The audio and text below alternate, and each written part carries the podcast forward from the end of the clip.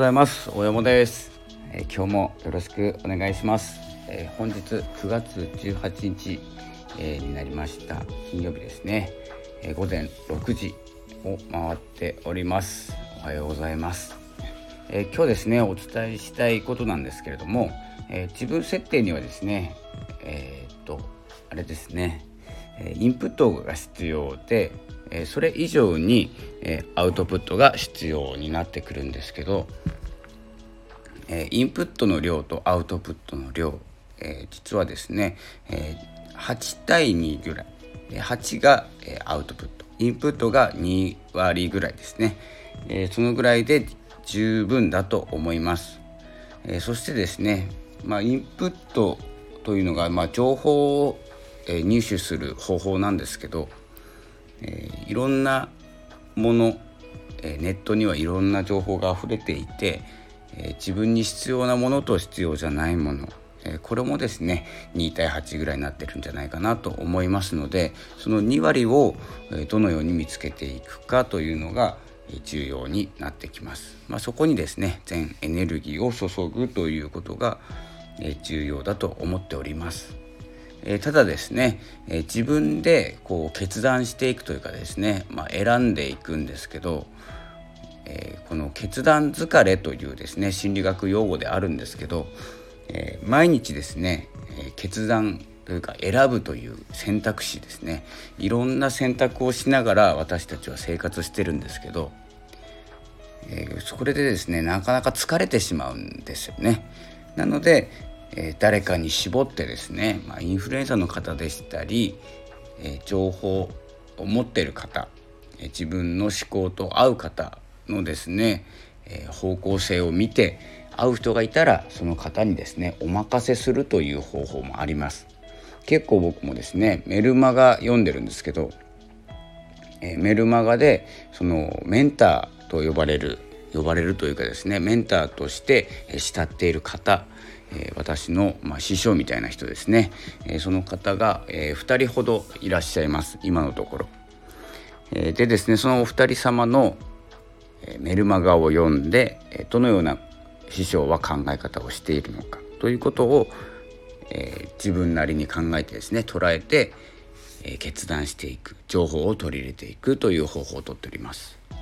えメルマガとかブログブログとかが結構いいんじゃないかなと思います。本を読むにしてもですね、えー、ずっと結構時間かかりますのでそして本というのはちょっと時差がありますよね。えー、書いて時間が経ってから発行されて自分の手に届くまでに結構時間かかるので、えー、メルマガとかブログっていうのが、えライブ感があると思います。今現在起きていること瞬時にわかるというのがメルマガだと思いますので、まあ、とかブログですね。えー、なのでまあその読んでいてブログを読んでいて、えー、この人の言うこと面白いなとかですね信頼性とかですね、えー、そういうものがあるなと思ったら、結構あのメルマガやってると思います。なのでメルマガを受け取るような設定をしておいてメールが来るように設定するという形が自分に合った人が選ぶ情報を手に入れることができるというスタイルになっております。これですね、まあ、読書苦手な人でもメールが来てそれを開いてですねそのメンターの方の言いたいことや思いがですね届くとこれですねメルマガといっても変なステップメールとかですね7日間のステップメールって言ってですねまあ副業とかであるんですけどえー、この契約まで結びつけるとかというですねメルマガよりはそれもいいんですけど、えー、自分の決断というかですねその思考疲れはしないのでいいんですけど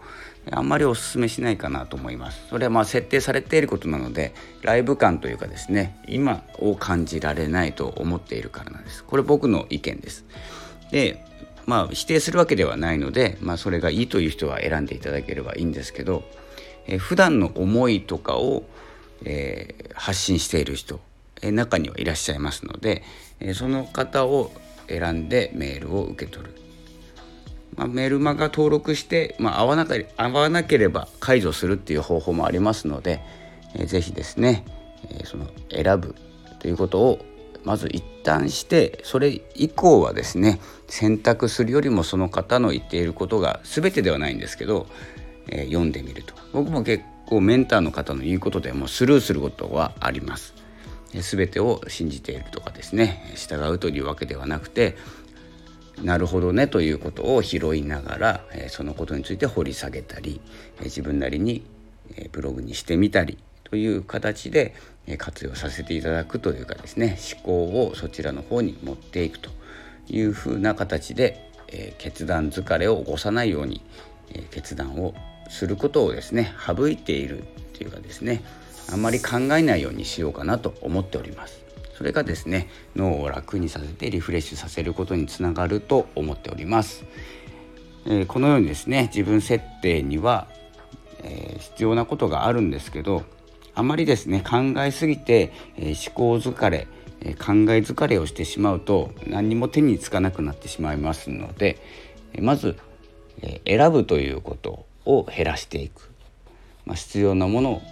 をえまあ、選択するよりも、え、必要ないものをですねまず省いていくということも、え、自分の脳を休ませる結果になりますので是非ですねそのメルマガとかブログとか、とですね選ぶこと。一旦選ぶことはあるんですけどそれからはですねそのメルマガを見てどのような考え方をしているのかということをヒントにですね自分の方向性を決めていったらどうかなと思います。結構疲れなくですねインプットできます。それが2割ぐらいのインプットにはなりますのでで8割ぐらいのアウトプットそれをですね8倍ぐらいにして8倍じゃないですよね。8割ぐらいにしてアウトプット発信していく。発信の方法は SNS だったりブログだったり YouTube ラジオ、えー、ですね。メルマガとかもありますし、えー